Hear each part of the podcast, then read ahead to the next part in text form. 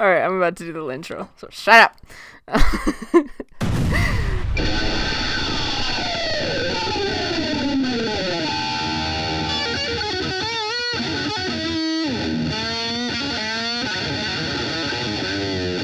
Welcome to Baby Lee Roth, the podcast about playlists. And now, here are Callie, Erica, and Bridget.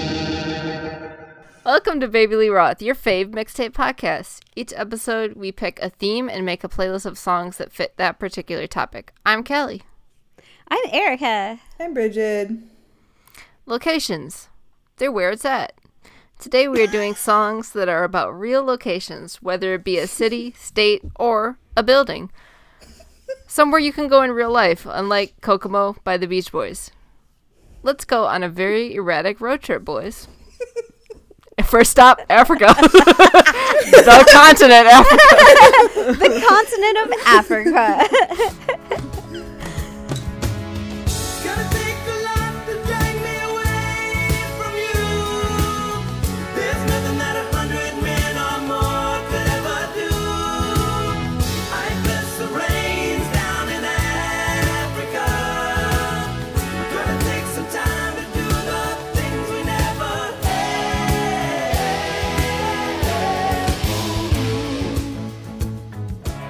All right. Well, someone was to have to do Africa by Toto. And I mean, by someone, I mean me.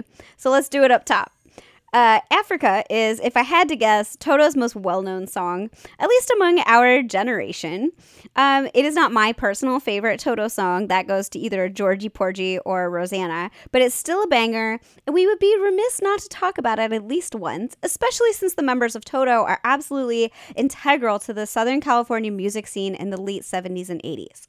Toto is a band comprised of a group of session musicians who played a lot on other picks I've talked about in past episodes, like Boz Scaggs's Lowdown, Randy Newman's I Love LA, and I think the Steely Dan song from the Cryptids episode, too.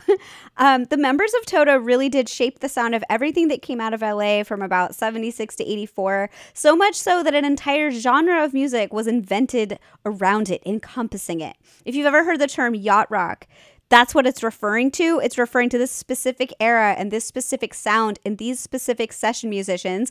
It is not specifically songs about being on yachts or sailing or Brandy, you're a fine girl, and I will die on this hill. Um, let's keep talking about Toto. So, Toto is like the deep nerd music stuff that I really love. It really speaks to me. When I was a senior in high school, I had my driver's license and my dad's old 1994 Nissan Sentra that my friends nicknamed the Dentra. And there wasn't a lot to do. So my friends and I would often just like drive around in the suburbs or get lost in the cornfields and try to find our way back to town. Or we would go and wreak havoc on whatever stores were still open at 11 p.m and you know just like trying to find the things to do to entertain yourselves on your budget of i don't know five dollars an hour that you make it working at boston market so we would often end up at Meijer, which is the Midwest's equivalent to uh, Walmart before we had Walmart there. And one night I was rifling through the 99 cent music bin and I found Toto 4 for 99 cents on compact disc and Guns N' Roses Appetite for Destruction on cassette tape. And I could honestly say it is the best $1.98 purchase that I have ever made in my entire life. Appetite for Destruction was one of my first CDs, maybe my very first CD I ever purchased with my own money. I have a Meijer story. Since we're talking about locations, I guess we're talking. Since I guess, I we're guess we're talking talking about. about locations, I guess we're let's talking talk about, about the real location of Meijer instead of the continent of real- Africa. But the real Midwestern in me wants to say Meijers, like the possessive, because that's how The you reason say it's it, called but that it's is the because it was- singular Meijer. It was Fred Meijer's something something Thrifty Acres, I think. It was started in Grand Rapids, Michigan. That's where the headquarters still is. I've never been to Meijers or Africa. You don't need to. One time I bought a goldfish there and I named it Bruce. He died like two years later. Ooh, oh my God. One time, my friends and I, because that's that's literally what you do when you're in the Midwest, is you go to Meijer, and uh, Yeah. we went there and we were riding the bikes, you know, the bikes that they have on sale at Meijer. Um, we took them Yeah. down and we're riding them around the store, and we got kicked out. You could ride a bike. You could buy a car battery. You could buy Toto 4 for 90 eight could buy a machete. Cents. Yes, you could buy a machete. You could buy a goldfish. You could buy women's lingerie, and could you, buy could a buy a, mug. live lobster. But the t- not the lobsters were not part of the fish selection. They were in the food section, so that was very sad. Um, I mean, I think Uh, I think the fish being in the fish section is also sad. I I would rather I would rather be bought to be eaten than be bought from a fucking Meijer that I've been in, just staring at the dog food, and then go home and be in some kid's like crappy little goldfish tank until I get flushed down the toilet. like Homer Callie. Simpson's lobster pinchy. Did you have? Were you like? Was physical media already kind of over when you started buying music for yourself, or did you start out buying things like CDs? Um, pr- pretty much. I mean, by the time I was actually buying stuff with my own money, I was buying iTunes. I was buying stuff on iTunes, and I had like an iTunes. Like I, I would go through and like correct the iTunes like uh, album artwork and all that my stuff, God. and ma- make sure yes. make sure that Had the to. The they were titled correctly, that they were from if I bought it and it was from a best of, I would go in and fix it so it was from the album that it was originally from and make sure that the day was correct. Wow. So but that being said, I did have albums that I like I had CDs. Mm-hmm. And then I collect records still. Like we always had records in the house, so Yeah. but yeah, what like in terms of buying my own music, it was mainly on iTunes. I have another question for Callie, simply because I don't think Bridget has a favorite Toto song. oh, I do. Callie, what I you do? Toto I mean Bridget has previously said that she likes Toto. okay, so what are uh, y'all's when- favorite when I- when I called her- Scene. But th- but that but to be fair, I know this because I had previously said that you don't like Toto. So we both we both on separate occasions called you out on something that's not true. You know why I like Toto is the strong and predictable rhythm section. Ah yes, Many other yacht rock and smooth, easy listening type rock is too like it's too syncopated. It's too uh, Too jazzy. way It's too, too jazzy. jazzy. Toto has a solid Toto has rock the raw foundation. the raw drum power of, of Jeff Porcaro. Yeah. Um, wait. So, Callie, what's your favorite Toto song? So if I'm it depends on when I'm answering this, but You can have multiples, and if you want, you can like rank three and any and say it can change. I, we're Okay. not Top- beholden to one. top to- three one for different song. reasons are um uh waiting on your love love that song sampled by shad shice second um Saint, uh hydra off st george and the dragon fucking love that song it rules it's the opening track to st george the dragon third song is whatever that like latter day Toto song that's like Fahrenheit and it's like four songs just like mashed into one. That's how I feel about Rosanna. Like there's so many changes in it. Yeah. It's hard not to like that song. I, I mean I love Rosanna. different. It's hard to pick Yeah. just one, but if I'm going if I'm picking like my top 3 of like different eras of Toto, that would be it because I have to have a prog one. I have to have like the one that's like Blue Eyed Soul and then I have Mm-hmm. to have the one that's just some 80s bullshit because I love 80s like Miami Vice, Jheri curl music, that whole like That's your kind shit. of yeah, that's my shit. All right, Bridget Toto songs. Hold the line. Oh, Yeah, that's that one's so good with that like the drum and then immediately into the that part. Yeah. Um, I, as I mentioned, I love Georgie Porgy a lot, and one of my favorite stories is my my friend Chloe had to go to the dentist, and she was so anxious about it, and her boyfriend put on Georgie Porgy on repeat. so anytime she has to go somewhere she doesn't want to go, she listens to Georgie Porgy in the car and like drives and like cries and sings it Georgie Porgy. Just- so I always think about that when I have to go do hard things. I'm like, maybe I should put on Georgie Porgy. just Yeah. the calmingness of it. I, I like Toto songs with a lot of runs in them, and Georgie Porgy is Cheryl, Cheryl Lynn, and she is running like no tomorrow on that. And then and then uh, on Waiting on Your Love, Bobby Kimball is just losing his fucking mind at the end. there are so he's running like he's on a marathon. It's great, great stuff. All right, you want to tell us about your song? I do. I don't even remember what it is. Hold I don't on. know how to set it up. I mean, there's there's no setup. Is this Melt and Block, block Party? Yeah. Where's my notes? okay, here we go. I had a pa- I had a Google page with Bobby Kimball up, so I lost my notes for a second. Oh, good. But now we're gonna uh, take a real hard left turn here, s- some kind of turn. Uh, we're gonna go straight to New Orleans to the Melpomene Projects with Katie Redward and Melfit.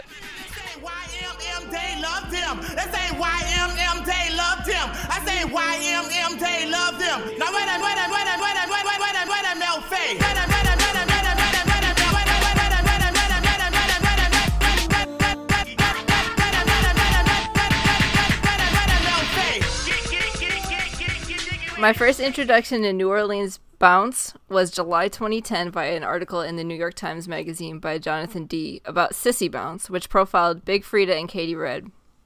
The images appealed to me. Freedia with her multicolored hair and Katey Red in a black pleather leopard print dress. The article described how at Freedia's shows the crowd instantly segregated itself. The men were propelled as if by a centrifuge toward the room's perimeters, and the dance floor was taken over entirely by women surrounded surrounding Freedia. That was a quote from the article. Um, by the way, I didn't write that. I forgot to say quote before I gave that quote, so just let you, let you know. Um, I love the idea of men being essentially pushed out of the way so that the women could hold space, space to throw their asses around in reckless abandon. Um, it made that much of an impression on me, and I hadn't even heard bounce music yet. Thankfully, the convenience of YouTube changed all that, and I became obsessed with bounce. Every region has its own club music that speaks directly to the culture of that area. Of course, in Detroit, there's ghetto tech, characterized by sped up, gritty beats and repetitive, often hypersexual lyrics. Similarly, Bounce also uses sped up beats and is incredibly sample heavy, generally pulling from a handful of samples, particularly the drag rap beat from the New York rap duo The Showboys. Of course, not all bounce music is gay. In fact, a lot of bounce artists are straight. But um, gay artists like Big Freedia, Katey Red, and Sissy Nobby are as unmistakably part of New Orleans culture as anything else about bounce due to the city's tradition and celebration of cross dressing performers. And the sensationalism and novelty of openly gay artists in hip hop, with its historically homophobic subculture, has brought bounce has brought bounce.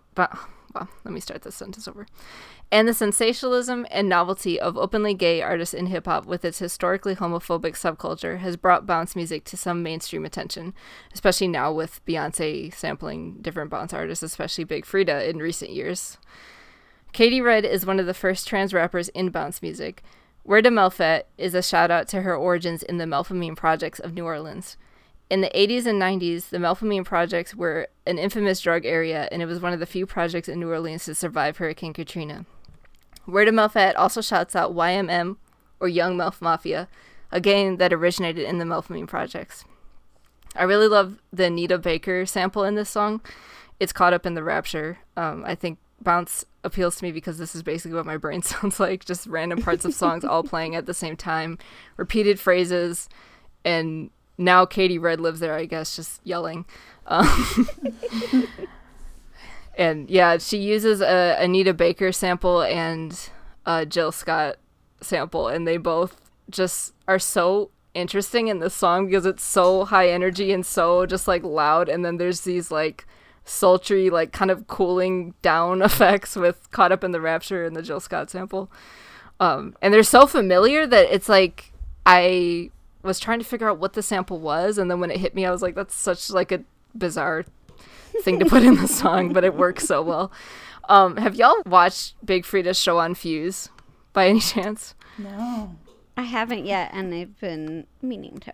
Yeah, it it's really good. I watched it a few years ago um, when it was on Hulu. Actually, I just like binged the whole thing, and then I recently I was thinking about it. I can't remember why I was thinking about it.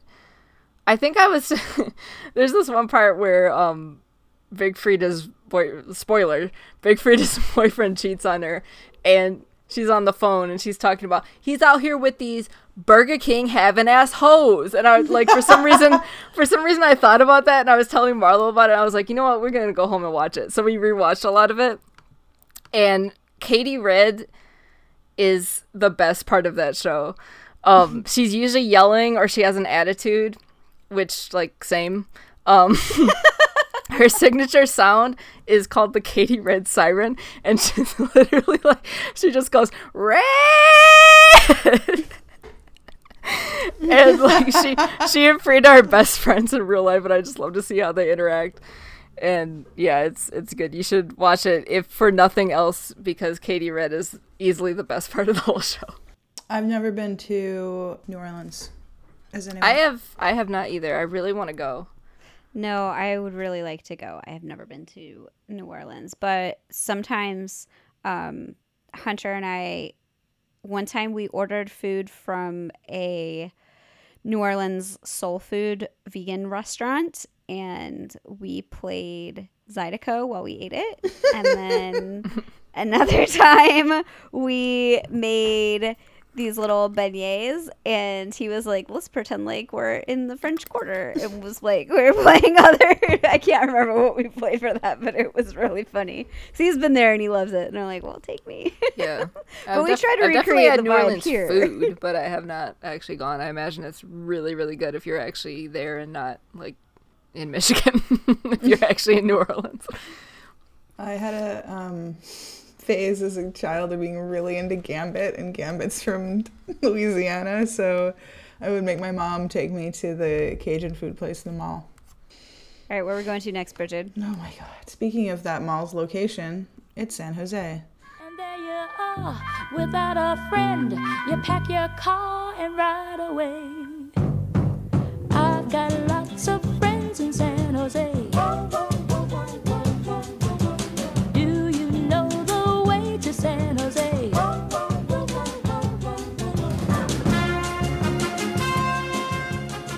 So I have apparently decided that being from California is a personality trait.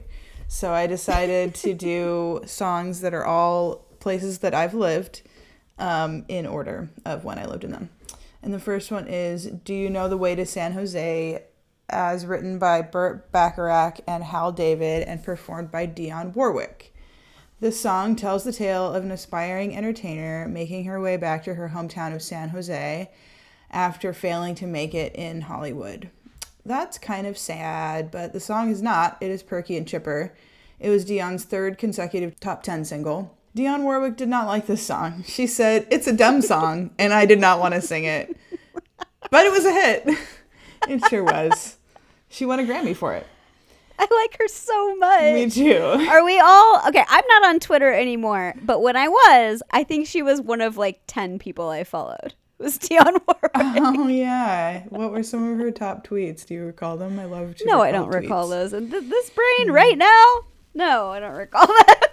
I just remember her from The Celebrity Apprentice, which, by the way, you know, I obviously we all are not Trump fans on here, but The Celebrity Apprentice Well, that was a long on time some of those seasons, it was great entertainment. The season with with Meatloaf on it, good stuff. That might have been the same season with Dionne Warwick on it. I can't remember, but um, I remember her being funny on that. Just kind of bitchy to everyone, which like, why wouldn't you be on that fucking show? That's fantastic. I don't think I've ever seen an episode. I haven't either. I've Erica, look up an meat. Look up Celebrity Apprentice Meatloaf Gary Busey. Oh no! I think- oh, I used to watch The Soup during that time, and I remember seeing a clip of Gary. Yeah, if you want to see on it, and I Meatloaf was like, screaming at Gary Busey, which of course you do, it happened, and there's video of it. I don't know if I want to invite that into my life just on principle. I try to avoid Gary Busey. He makes me uncomfortable. I did see him on Dancing with the Stars. He's very good in the Buddy Holly story. I'll give him that. Um, moving on. I don't know if Dionne Warwick has ever been to San Jose, but Hal David was stationed there in the Navy, and also I was born there. Um, Hal David describes it as being a place with space where you can breathe. It is, to this day, a very spacious, clean, safe city. It's one of the safest major cities in America. Back when Hal David lived there, the area was much more rural. This would be around like the Korean War. Um, the surrounding farmland was known as the Valley of Heart's Delight because of all the fruit orchards and their flowers. And then Hewlett Packard and other computer companies began to come into the area in the 50s to take advantage of the researchers at Stanford and the influx of Defense Department spending. Um, and now San Jose is the seat of Silicon Valley. I've been to San Jose. I'm sorry. I've been to San Jose with you we went to the 2016 Olympic trials for women's gymnastics, and we, We saw, saw Simone, Simone Biles, Biles. Laurie Hernandez. we saw Maggie Nichols. We saw all the greats. It we had the nosebleediest nosebleed seats, and it was fucking great. It was a highlight of my life, to be honest. Yeah, and then on the day off that we had, because there was a? There was a there's a meet, and then there's a day off, and then there's day two, and so on day two we left San Jose. Immediately. we were staying at a La Quinta that was in like this area where the whole exit just had car dealerships, and we were like, gotta get out of here, and went to San Francisco for the day. Um, there used to be a burrito place called Taco Bravo in Cam- technically it's in Campbell, but that's like adjacent. It's like attached to San Jose. That when I was growing up, we would go there like if we went to a show or if we were just bored one night because it was open almost 24 hours. And you would get a bean burrito. They had these bean, rice, and cheese burritos, and you could like customize them a little bit. And they had some that were like like four tortillas big called like the monster burrito anyway it was my hometown is so boring that that was really fucking exciting for us that's san jose should we go back east You want to go to Memphis? Mm-hmm. Okay, so this is Cher walking in Memphis. They got catfish on the table. They got gospel in the air. Green, be glad to see you when you haven't got a prayer. But boy, you got a prayer in Memphis.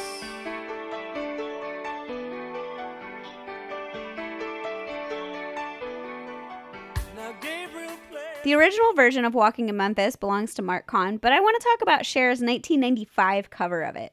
It's a little song about a trip to Memphis, eating catfish, seeing the ghost of Elvis, and uh, going to a piano bar, singing a little song. Um, I looked up info for the song. I looked it up for a really long time, and everything just like seemed really boring. And I was like, "Damn, I love this song. Maybe I should pick another song." But then I stumbled across this interpretation of the lyrics and their meaning, and some music trivia facts that are like too good and weird not to share. So, content warning for a suicide mention. If you want to skip that part, skip ahead like 45 seconds to a minute. Um, I will practice that. Oh, I'll keep this brief. So, the lyrics in the bridge are There's catfish on the table and there's gospel in the air. Reverend Green will be glad to see you when you haven't got a prayer. So, this is interpreted as meaning Memphis has everything that might appeal to the body and the mind. The body symbolized by catfish, which I have just learned is the standard blues metaphor for sex or a woman's anatomy, and gospel for the mind. Then, on further research of this, um, I learned, well, I know it's the second mention of Al Green in the song, but I learned that in 1974, he had a girlfriend. Uh, he got in a fight with her, and she poured scalding hot grits on him while he was in the bath, and then she shot herself. And then he took that suicide as a sign from God that he should give up secular music completely, and he became an ordained minister by the end of that decade. Okay, so everybody, welcome back. We took a hard left turn, talked about some grim and weird stuff. Uh, we're all back for Cher facts. For instance, did you know she was a background singer on the Ronettes, "Be My Baby" and the Righteous Brothers? You've lost, you've lost that love and feeling. i didn't know any of that uh, i have a quick question Yes. what do you think is a more misogynist euphemism for vagina catfish or axe wound Oh. Um. Oh. Axe wound. i think so yeah Just. both I don't want to overthink it because it's real upsetting, but just on vibe alone. I've never heard that, so thanks Mm-hmm. Oh, for inviting sorry. that colorful imagery into I didn't know that I would my be doing that too. precious baby Let's mind. think about bunnies. Really I don't cute like ones. either of them because it's like who decided that like who who chose these names and was like yeah I'd, I'd stick my dick in either of those things. I don't Okay, like catfish, Either of them. I hope a it's catfish very or a gaping ass apparent that I do not At like least- either of them. I asked least- which is more misogynist. Which one do you like better? Which one do you hate I don't know that I I don't I would say maybe Axwin because it's more violent, but it's also like I get what they're saying. It's like you know catfish, but when you think about it, it's like okay, so do you want to stick You your can't dick in a catfish? I think they're both meant to dehumanize more than be sexy. Cool. On that upper, Let's move on. I'm sorry, Callie? everyone. are we taking a road trip for this one, or is it um boat or flight?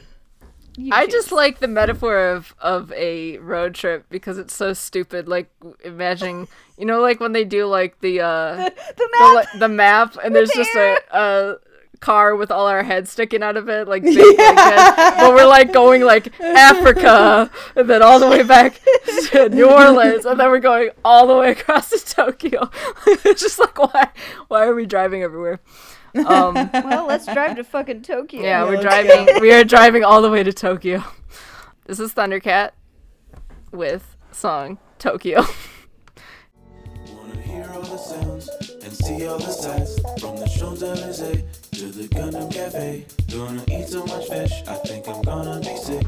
Gonna blow all my cash on anime. Yes. Don't try to stop me, cause I'm over 9,000. Just point me to machines.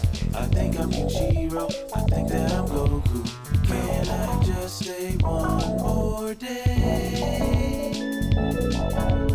Reckless nights in Tokyo. Thundercat is a virtuoso bassist from Los Angeles. He was originally in Suicidal Tendencies and has collaborated with Kendrick Lamar on To Pimp a Butterfly, I, and I think some other stuff um, they did together, but maybe not. I can't remember. Um, Erykah Badu, Gorillaz, Flying Lotus, Kamasi Washington, just pretty much everyone. He has a song with my favorite uncles, Papa McDeezy and Groot, aka Kenny Loggins, on the same album I pulled this track from 2017's Drunk. Uh, this comes as a surprise to no one, but that is my favorite Thundercat song. when it's with Kenny Loggins. Honestly, I, I think it might be mine too. Um, I keep forgetting it's so about Kenny Lo- good. I keep forgetting about Kenny Loggins being Groot, and it's a delight every time you say it. Tokyo is obviously an ode to Tokyo, Japan, and definitely captures the feeling of wide-eyed childlike wonder that you get from traveling to Tokyo. Not only with its references to anime, pachinko parlors, and sushi, but also with the city pop inspired sound. Um, I was in Japan for about a week in March. I stayed in Akihabara, which is like the otaku hub. So they had a bunch of anime figure stores and pachinko parlors and stuff. Um, I had the best and also cheapest sushi I've ever had at a conveyor belt sushi bar in Harajuku. Unlike Thundercat, though, I didn't feel like a Dragon Ball Z character. I felt like a I was in Persona 5, especially getting coffee and curry for breakfast at Oasis in Akihabara. And um, my boyfriend won me a big Hangyodon. Hangyodon's like another Sanrio character, like Hello Kitty stuff. Um, but he won me this big Hangyodon plush at a crane game, and we played Marvel vs. Capcom at Super Potato, and I can't wait to go back. And that's Tokyo. I love places that feel like a fictional place in real life. Like how you felt like you were in Persona 5.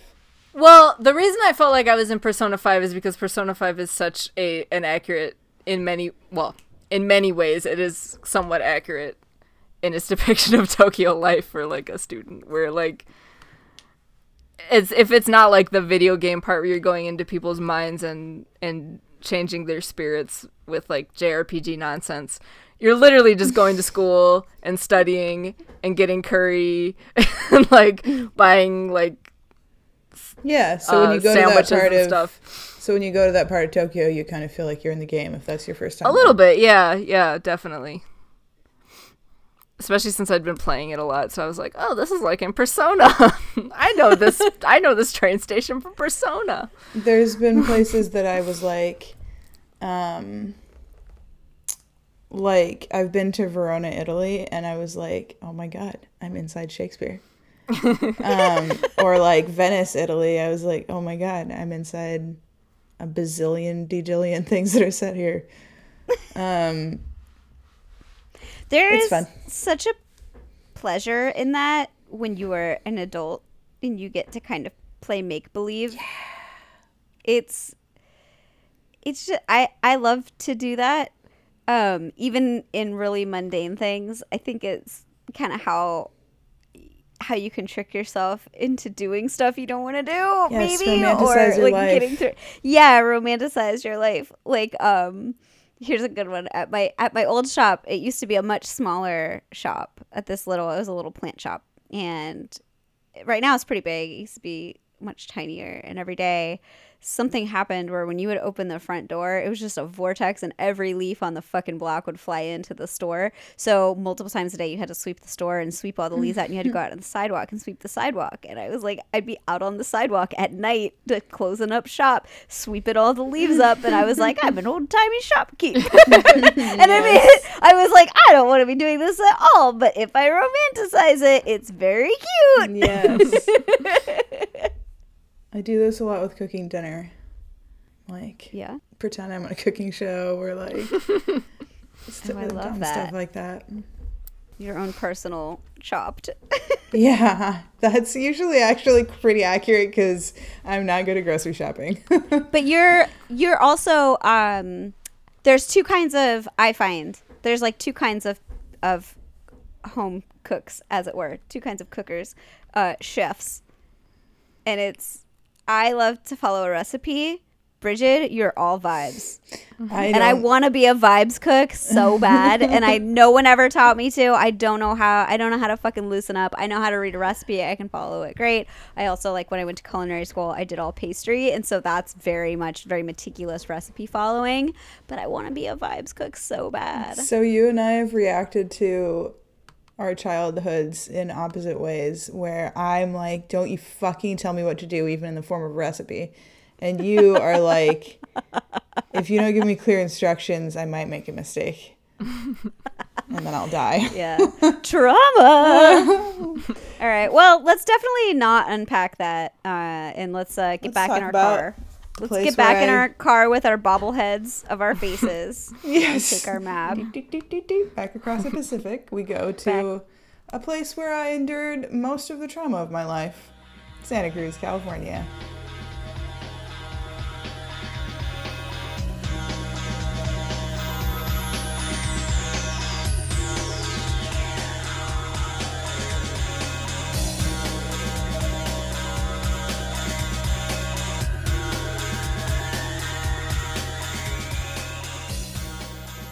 The song is by Fatboy Slim and it came out in 1996.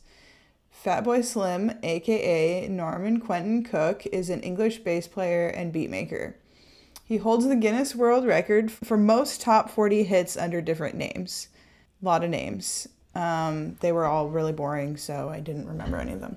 Santa Cruz is from his 1996 breakthrough big beat album Better Living Through Chemistry.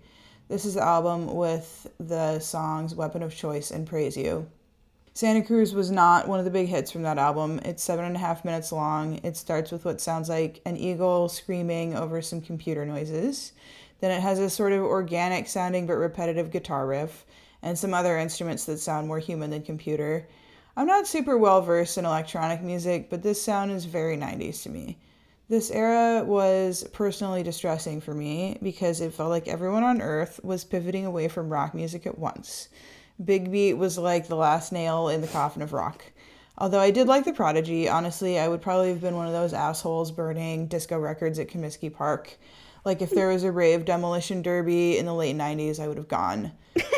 Everyone I knew stopped going to rock shows and started going to raves.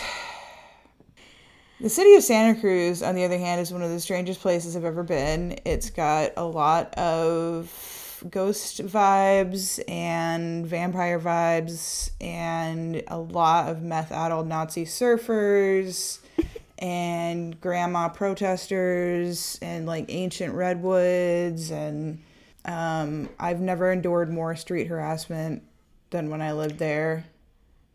and yet it's one of my favorite places in the world. Um, I actually lived in Santa Cruz for one summer when I was five years old. My dad's an astronomer, and he got offered a job at UC Santa Cruz observing.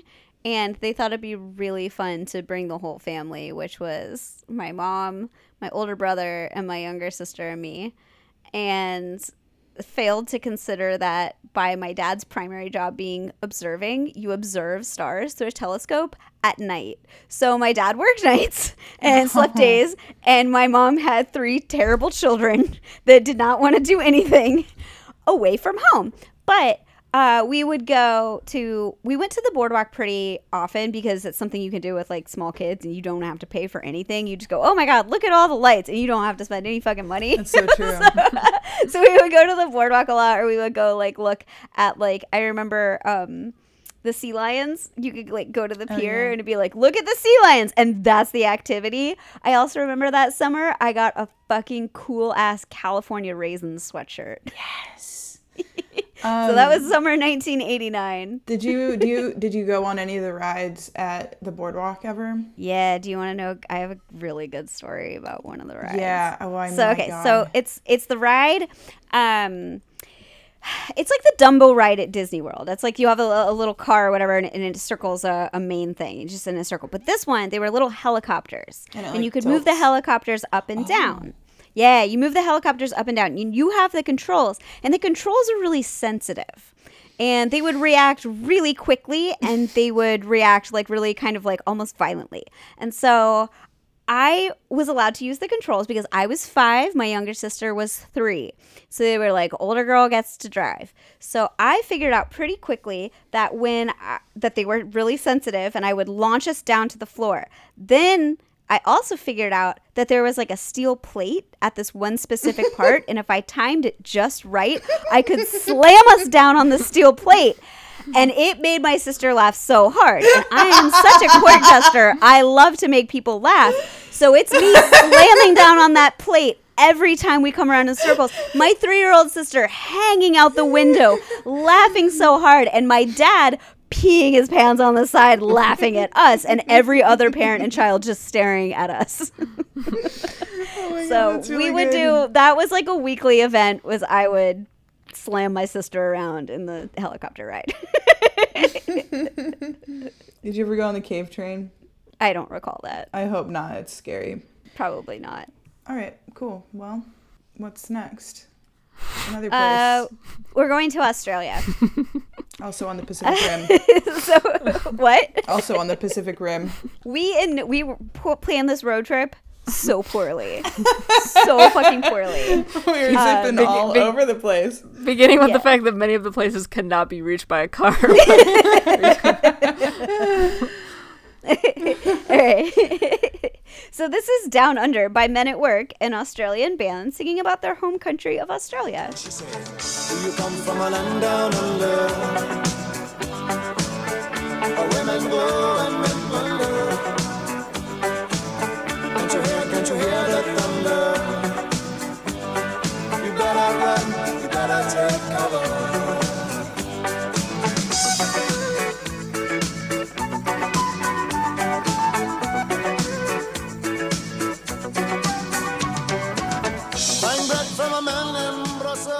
The song came out in 1981 and it was one of their biggest hits and most well known songs. In 2007, 26 years after the song's release, it was the answer on a quiz show on ABC or something, and it posed the question What children's song is contained in the song Down Under? Which the answer is the Australian folk song Kookaburra. Um, do y'all know that song? Yes. My mom sang it all the time, so that's the only reason I know it. Yeah, we learned it in elementary school for some reason. We would sing it all the time, and then my um, music teacher showed us a didgeridoo. Um, My mom would just sing it. I don't know why. She would just sing it. And so like when I She when I was reading the notes, I was like, "Oh, I know this song," and I now I have it stuck in my head. She probably got to sing it in, or she probably sang it in kindergarten also, as did Erica and I. And now they don't sing it because the lyrics, several of the words in the lyrics have become problematic since the song was written in like the 18 whatevers. It was written in uh, 1932. Um, so, uh, so that song does kind of um I like I, I like to use the word interpolate. It references it, but it is a direct line from it. And so unfortunately, so that song, the licensing and the rights to that song, the ownership of that song, even though it was written in 1932, um, it had been sold to a company, Larrikin Music, in 1990. And so that company saw this and was like, oh, hey, hey, we own that song. And then they were like, I want my money. And they fucking sued the band. They sued Men at Work and they won as a plagiarism suit, which I think it fucking sucks. And I side with Men at Work. Um, I think it's bullshit that they did that. Um, I, I hate giant corporations, music licensing. They didn't even write the. It's like the owner, or the the, the original um, songwriter, song creator had died. So he's not even involved in it. and fun fact so that flute solo that does reference it, um, I, ref- I refuse to say that it plagiarizes it because I just don't think that it does. I think you can interpolate something. I think you can use that. But anyway, also, Yeah, much it of the band. It doesn't fucking plagiarize. It, it, it's so like you would have to think really hard to think that that references the Kookaburra song. It's so like Well, I know it has the line it. like um I I mean I I think that it I can hear does, but it. there's I a can part- hear it, but it's like it. I can hear it in so much that I can hear music in a lot of stuff because, especially now, it's like all music is derivative. Like Yeah. Well, It's check a this. fucking folk song. How many Yeah. covers And- of it well, are okay, there? so the band's yeah, and also more to the point. the band's defense was like, well, first of all, it's like by the time it went to court, it was 28 years after the song had been released, and they were like, we want back payment back to like 2002, and they were like, are you fucking kidding me? And also they were like, is isn't it in the public domain at this point? Um, no, it wasn't, and they tried like subsequent lawsuits um to reverse the um the plagiarism accusations um but the other thing is that flute solo by greg ham men at works um we love to say saxophonist um saxophone player and their flautist um it was totally improvised Oh. and unfortunately this lawsuit was so stressful for him that shortly after it ended he died of a heart attack and Colin Hay and the other members of Men at Work have made it no secret. They're like, oh no, the stress of it killed him. So- that sucks. That's really Yeah, sad. it's fucking bullshit. Giant really- companies fucking suck. contrary to the giving spirit of the Australian people, if you ask me. Um, it's bullshit. Um, anyway, fuck Larrikin music. Uh, the song is great, and my favorite line is when he said, "Give me a Vegemite sandwich," and he said, "Oh."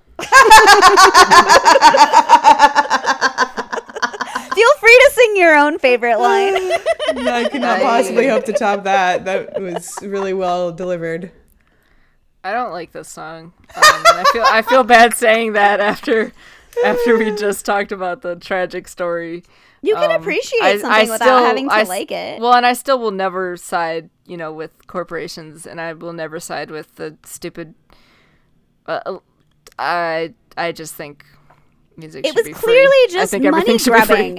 It was Yeah. 28 years after the original song, and they weren't even the original owners. And I just think it's bullshit. I think that there are some instances where it makes sense to sue over music, but usually I think that most art is going to be derivative, especially in our postmodern society, and that, like, especially a fucking folk song about a kookaburra from the 30s, like, I hate that. I hate, like, the people who keep suing. I'm not going to say like which which estate it is but there's an estate that keeps suing people for stealing a certain soul musician's music and it just is so ridiculous. Like music is derivative and music should be free and you should be able to sample whatever the fuck you want. The only time But- it's morally correct to sue is when a right wing Republican uses your song as a campaign song, and you should sue the shit out of them. Oh my god, yes. I who is it that's using someone is incorrectly using we're not gonna take it and Dee Snider was like, Do you know me? like Right. I'm not Yeah. part of you. I'm not He's like, why the like please stop fucking or using this. or i don't know if you're like someone who didn't get paid for whatever and then Oh, yeah, someone, totally. like uses takes your song or like instances like that but Yes, I stu- stupid that. little petty things where it's like this song kind of sounds like this it's like art art is always going to be derivative, especially nowadays. Period. Trivia question Do y'all know what the biggest music lawsuit is? No. Okay. Well, it's Michael Bolton has, was sued by the Isley brothers for plagiarizing his 1991 hit "Love Is a Wonderful Thing," which the Isley brothers have a song of the same name. Um, it is the largest ever settlement in a music plagiarism case, and the Isley brothers were awarded 5.4 million dollars. I would never in a million years have guessed that. I knew that because one day at my old job, I was really like bored and I was just reading Michael Bolton's Wikipedia page, like there might be a test on it for literally no reason. and I knew that, and I just looked it up just now to make sure I got the facts straight. But I did know that it was like love is a wonderful thing. I think it was like went to trial in like 1994. If you listen to them, they do sound uh, very similar. I still think it's like I, I think it's nebulous. I I'm not the one to decide, but um. I would have know. sued him for that note, and time is on my side. I'm gonna make it. All right, y'all, stay tuned. painful. Stay tuned after the episode because our little stinger that we put at the end, it's gonna be just that note from Michael Bolton's "Time is on my side." I, f- I feel like every one of our episodes, I make a noise similar to that because it's usually me going, "Stop lighting the audience! Let me do my show." It's so good though. Oh I, that's like that Billy Joel quote is like, anytime I get frustrated at work or something, or like my boss is telling me something, I just keep thinking, "Let me do my show." Wait, Speaking of of um like making believe so that you can get through certain things, I like to. you're make Billy Joel I like to flipping make a believe keyboard that- mid-show. yes, and yelling at the lighting crew at my show in Moscow or whatever the fuck he was. Sometimes I do the Miss Piggy frustrated voice. Sometimes I do that at work. I'm sorry, I It's- just laughed so loud into the mic. It's it does help. You should try it sometime. I did it the other day, and my coworker looked at me and was like, "That's new for you." And I I, was like, "No, I actually just I keep it to private." I do often make some strange noises when I'm feeling things. Yes.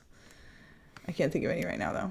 All right, let's right. get back. Let's travel back to the mm. Midwest. Back to the Midwest, to Detroit, for ho- we're going to Hotel Yorba. Don't know why we're going there, but we're going. Um, this is Hotel Yorba by the White Stripes. One, two, three, four, take the elevator at the hotel. You're behind, be glad to see you later. All they got inside is vacancy.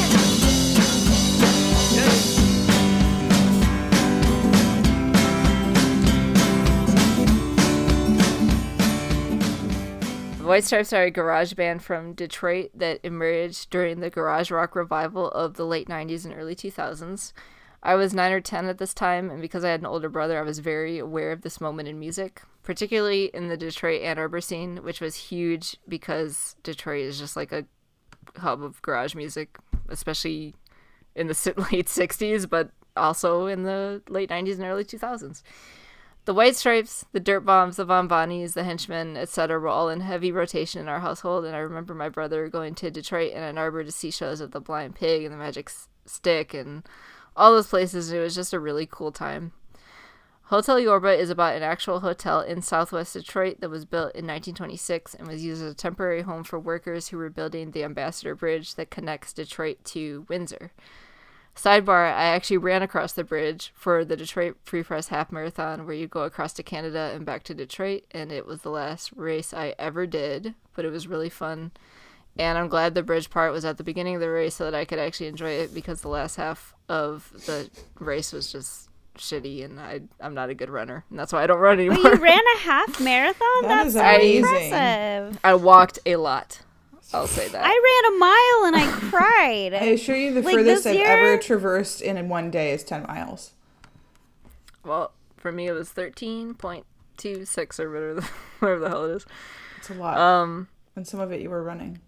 Some of it. Since the 20s, Hotel Yorba was mainly government subsidized housing and a halfway house, and it went up for sale in 2022. It maintains a rating of 2.5 stars on Google reviews. A lot of the reviews are cornballs thinking they are the most original person ever by quoting the White Stripes lyrics. But here's my fave review. so, my Google timeline says I was at Hotel Yorba. This is untrue. I was stuck on I 75 for hours waiting for major car accident to be cleaned up and freeway open. Yorba was next to me on freeway 1234. In the video to Hotel Yorba, you can see the outside of the hotel, or you can get stuck in traffic on I 75, which will almost certainly happen if you're in Detroit, and look at it from there. Or you can contact Leo Gonzalez and purchase it for $2,950,000. And that's Hotel Yorba. Um, That's like that seems like not very much. yeah, that's Well- not very much for a whole ass hotel. I mean, with- read read the other reviews and you'll pretty much a lot of them sound like the um apartment I lived in on Woodward in Highland Park, where it's like infested with roach, rat, like rats, roaches, and bed bugs. The the landlord will not turn the heat on. Jesus Christ. That's what a lot of uh this sounds disgusting. I I don't you know I don't want to cast aspersions on Detroit. However, a, l- a lot of places that I was looking for. Granted, I was looking for a specific price range, but I'll say this: a lot of places in that price range sound like the reviews to Hotel Yorba. So, if you want to buy one of those places, it's probably for sale. I also want to say I think I've been across the Ambassador Bridge. I think I went across it because I've been to Windsor, and I remember I went to Windsor because when you're 19 years old in Columbus, Ohio, again, as mentioned in my first song, there's not a lot to do, and so you'd be like, I don't know, are you going to go to Windsor and go to the casinos for a weekend? And you go to the casinos, you meet zero Canadians and all teenagers from Detroit. Yeah, my um, when I, I lived in Hamtramck with some friends, my friends from high school, and at the time I didn't have like an enhanced driver's license or a passport, but they did, so they were like, okay, well we're gonna go to Canada, and I was feeling really bad that I couldn't go because I was like, oh man, like they're gonna have so much fun, and they got home at like 11 p.m. and I was like, y'all back this early? Like, how was Canada? And they were like, oh, we didn't go because when we went across, they stopped us, and Rachel had a whole bunch of knives in the car. and so they checked us, and we had all these knives in the car. And then Rachel like lied about why they were going, and so they sent him back. And then they just went to the Hard Rock Cafe and came home. The Hard Rock Cafe in Detroit, in downtown Detroit, by the way. And I was like, well, I'm glad I didn't fucking go because that sounds horrible. Because I only went to Windsor once, and I remember I went with my boyfriend at the time and his friend and his older brother, and we just went to that Win Street where there's like all these clubs that you can go to, and it was like every club. The drinks you could get well drinks for a dollar, which I'm pretty sure had no alcohol in them whatsoever. It was just like Sprite and cranberry juice, and every bar was just playing Benny Benassi Satisfaction over and over and over and over again. I think That's I've- my memory of that night. I well, I more recently after I got a passport and everything, I had to get an enhanced driver's license to do the um the marathon, and then I've since obviously gotten a passport because I went to Japan. But um, I went to Windsor and I, we just went like record shopping. I went with Zach and we went record sh- shopping. So I've been record shopping in Windsor. I'm trying to remember what I Is that got where there. they gave you taco for free? No, no, no, no. That was ac- that was actually in Kansas City, Missouri, I believe. But that, I think I got. I mean, it's not even that exciting. I think I just got some hair metal records or something. I've never been to Canada. I mean, it's Canada. The only other time I've been to Canada, I think, was when we got our N64 in the '90s because it was cheaper over there. I lived in Canada um, when I was 13. I lived there for six weeks in a dorm at a ballet program over the summer. And it was in Manitoba, in Winnipeg, Manitoba. And I had to like do visa paperwork and shit to stay there, but no one told me. So I was a 13 year old just like doing it myself. Um, it was it's it's kind of similar to America, but you are really like aware. You're like, oh, I am actually in a foreign country, and it's it's uh it's it was an interesting experience. Um, I was mercilessly bullied there. It was probably the worst experience of bullying in my life, but By Um, Canadians, by Canadians, and on the Fourth of July, Can you imagine? They imagine getting bullied by a made fun of me and the other. There were like maybe six other American girls there, and on the Fourth of July, we were like, well, we'll just like sit at all at the lunch table together, and like we're not gonna do anything, and no one like like we were like, oh, I don't care, but I guess like let's all just like eat together, and that'll be our little thing. And so like the girls that were bullying me threw grapes at me all day that day, so that was cool. um, but that aside, it was actually like it was it was a great experience, and I'm I'm glad I had it short of the bullying. And i also like i got into the royal winnipeg um year-round program there and i could have stayed. And my parents were like do you want to go to winnipeg and dance? And i was like no i'm okay. I'm gonna come back here. I think i want to live in canada full time so anyway that's my story about living in rural canada. I never did learn celsius but i got pretty good at conversion and conversion rates and stuff also i was again 13 We are super duper in the weeds on this one, bad boys. all right Are we on the? We're on the last one though, right? Oh no, I have a secret one, but that won't be easy and fast. so. Um, I wanted to also clarify earlier. I feel like maybe it sounded like I was diminishing your accomplishments by saying that I had traversed 10 miles in a day. The reality is that I do not know how long a half marathon is or a marathon. Oh, I didn't think that. It's 13 miles.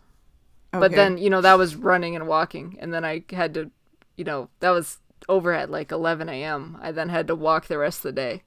yeah, that's So I was, uh, I say, I say that to say that I was not offended.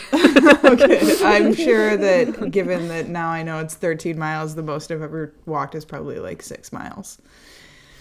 Um, okay, let's talk about something more smooth. this is Sitting on the Dock of the Bay by Otis Redding. I left my home in Georgia, headed for the Frisco Bay. i I've had nothing to live for, and look like nothing's gonna come my way. So I'm just gonna sit on the dock of the bay, watching the tide roll away. Mm. I'm sitting on of the bay, wasting time. Otis Redding, the King of Soul, recorded Sitting on the Dock of the Bay in 1967, and then it was released in 68. He and guitarist Steve Cropper co wrote the lyrics. They were performing at the Fillmore in San Francisco, and the intensity of the fans in the city were getting to Otis. Bill Graham, the legendary owner of the Fillmore, offered his Sausalito houseboat for Otis to stay in to go to get away from it all. Um, Sausalito is like a 20 minute ferry ride from San Francisco. Um, Otis wrote a few lines about watching ships come in and out, and Cropper finished them, referring to Otis coming from Georgia to California to perform. Um, Otis's voice is one of the best of all time. It's that thing I love where uh, it you can hear emotions when they're singing. Um, Otis died in a plane crash shortly after recording the final version of the song. He knew it would it would be a hit, even though Stax Records and his band were like, "This is weird and not R and B or soul." Um, it was and is a hugely popular song and might even be his best known song. Um, I first learned of it when there was an SNL sketch where they were like doing one of those compilation CDs that you could buy over the TV in the 90s, but every song on it was just sitting on the dock of the bay. um, and that sketch is how I learned from my father that he hates this song. He doesn't hate this song, but it like makes him so sad he can't like stand to be alive because Otis sounds kind of sad about the fact that he like left Georgia to come sit on a dock. I don't know. So that was my interpretation of it for a long time was that it was a really really sad song, but then I later learned that a lot of people find it to be um, more relaxing. I love that song. I think it's really like it's, it's very chill. Yeah, that's not what we I were don't like getting from it in the Barry household when I was a child. we were getting sad, sad, sad vibes. How, don't let's not dig into that at all. Why would we interpret something that way? That's my mom with Rod Stewart, Maggie May. Anytime it comes on, she goes, "Oh no, no, no, no, no, no, not no, not this song," and changes it. It's Honestly, that No song idea why. makes me really sad too. I love that song, but it makes me sad, and I feel like it will make me even sadder later in my life. Um, but yeah, it's because I associate it with my mom, so Aw, like it makes yeah. me sad.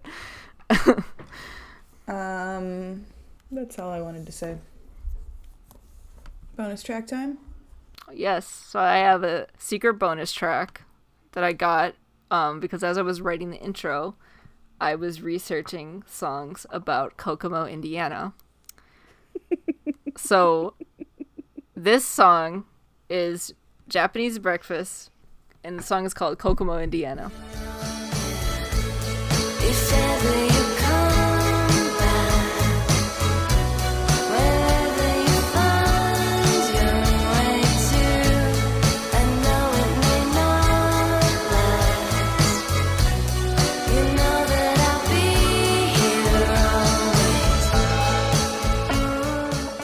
Japanese Breakfast is an indie pop outfit headed by Michelle Zauner.